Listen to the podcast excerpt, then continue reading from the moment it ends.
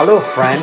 I created this podcast because I want to serve busy souls like you, looking to up level and live your best life. I chose 9 minutes because everyone has 9 minutes, and the number 9 signifies serving humanity, good karma, and providing a positive example. In this podcast, I connect you with some of the most influential and successful people in the world who are excited to share their number one advice or success tip with you to help you live your best life. So today I have my great honor to have my great friend Frank Ross that I work together that I try to follow his leading path. He's amazing human being. Some of his accomplishments um, as an college basketball player, amazing basketball player from American University. He was number eight in nationals uh, in nation in scoring. He was drafted by 76ers. He was a five-year veteran of the police department, PG County.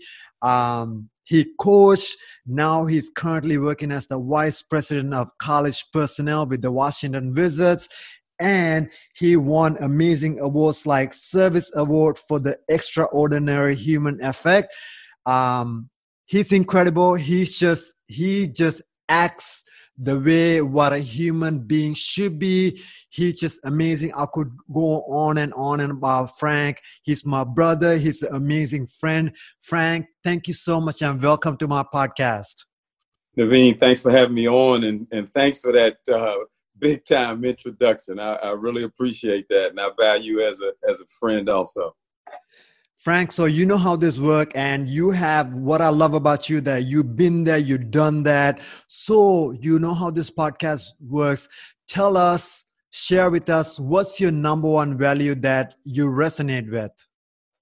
Uh, one of the things that um, resonates with me is is just basically following your passion. Because as you mentioned, um, uh, my journey going from uh, uh, when I stopped playing, I I, I didn't want to go right into coaching um, because I kind of felt that was like the default because I had been in basketball and, um, you know, or been involved in basketball since I was 11. So I wanted to kind of define myself out of that. So I um, decided I was going to be a police officer in, in Arlington County, um, Virginia. And the thing about that was um, I, I, went into it with passion. So um, uh, everything that I've ever done, I've, I've always followed my passion uh, in, in doing it. And then going from the police department, um, I had a, a five year stint before I actually got into basketball where I was in direct sales and I worked for myself and I followed my passion doing that. And I had, and I, it helped me develop to where I am today. So,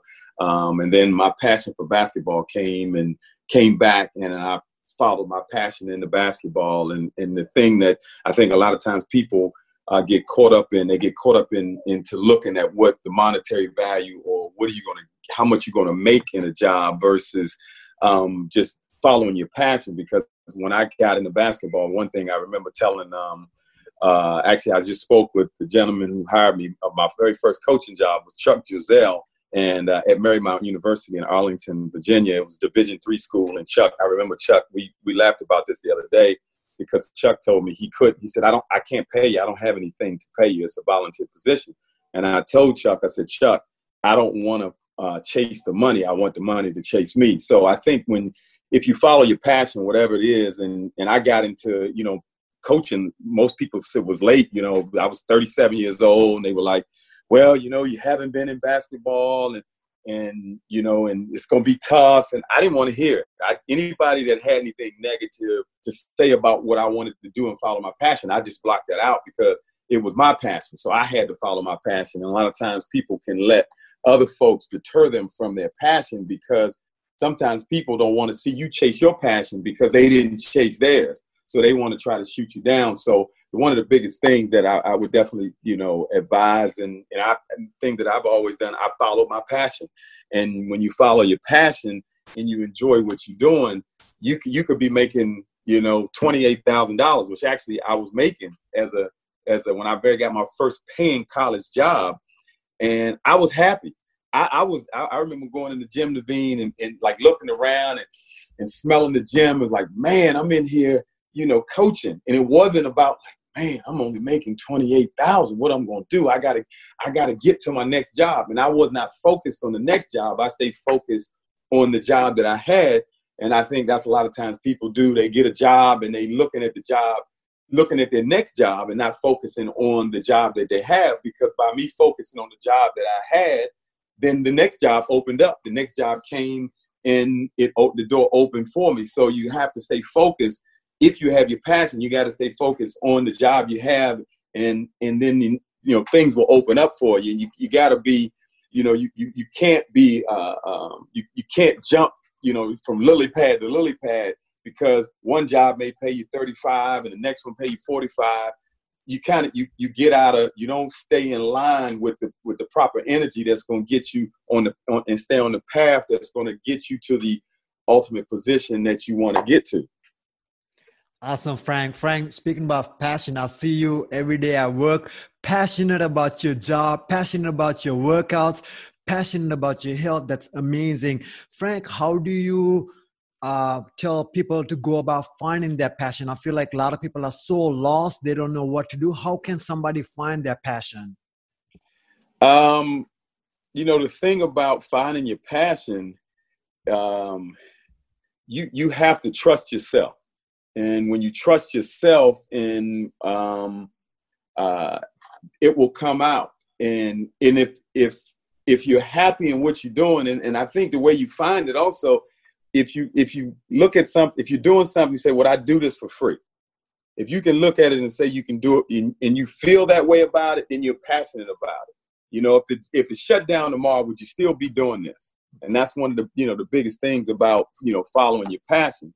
Um, Frank, is there a, what would Frank Ross of knowing what you know right now is there something that you would tell the young Frank, Frank Ross about passion or something else? What advice would you give? Um, yeah. Um, if, if I had to give the young Frank Ross uh, advice, one of the things I would say is, uh, you, you know, stay focused on your goals. Um, and one, the first thing I actually would say is your first job is not your last job. So for young people, a lot of times I think they get caught up on their first job is their last job. The first job, a lot, well, a lot of times will help you to uh, learn different skills for that next job, and that next job may be something that helps you know you learn some other skills for the next job, and then you ultimately get to you know that the job that you you really want, and and and so you you have to understand that where you start is not where you finish. And I think a lot of people look at and, and, and don't look at somebody else's situation either because a lot of times I call that my theory, you look out, people look out the window and not in the mirror. You know, if you look in the mirror, you can't lie to that person in the mirror. But when you look out the window, you start looking, well, you know, Naveen's doing that and, and I should be doing and and but they don't know your journey to where how you got to where you are. But they see you where you are now and so you have to stay focused on where you are right now and not focus on where somebody else is. And and you know, I and I learned that, you know, this to stay focused because when I decided to get into basketball, that was one of the things I couldn't look at guys. Um, I had to stop looking at guys that had been in coaching for, you know, eight or nine years and or 10 years and here i was getting in it and had not been coaching and saying well if he can coach at a at a big school. Why can't I coach there? I had to just I had to stay focused on me and and develop myself and learn my craft in that and then move forward.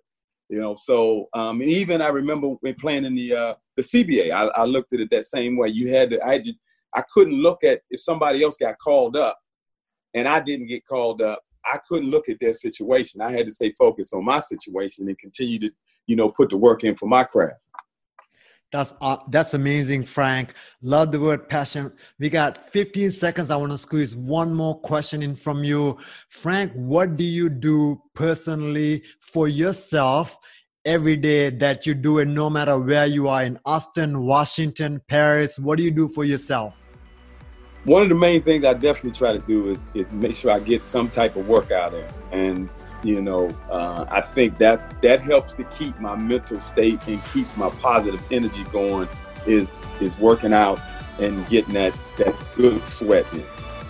Awesome, Frank. Frank, your passion is contagious. I love having you around me. It's just shot of energy every day, all day. Appreciate you, my brother. I'll talk to you soon and take care. All right, thanks, Naveen. Enjoy. My takeaway from Frank's episode is a great reminder about working on your craft. Nowadays, it's so easy to get caught up with what other people are doing through social media. We forget ourselves and we get caught up with their energy. But when we get caught up with their energy, it's really not helping us. When we focus on ourselves, we attract events, people, opportunity towards helping us. Remember, all of us have this special, unique experience, special, unique gift that we are here to serve and help others. Just like the Super Bowl winning coach uh, Belichick from Patriots, he said, stay in your lane, work on your craft. When you do that, you're helping the whole, whole team.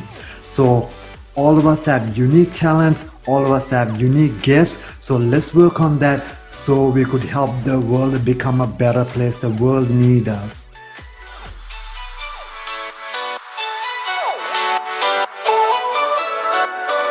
Thank you so much for listening to this entire podcast. If you are the kind of person who loves to help others and you found value in this podcast, please do share with your friends and your family. I know if you found value, they will too. I believe we should always strive to be the best version of us. Let's pay it forward and help more people. If you would please leave a great review on iTunes or the podcast platform you are listening, I'd be grateful. That will enable me to reach more people to serve, people who are looking for their next level of success in life.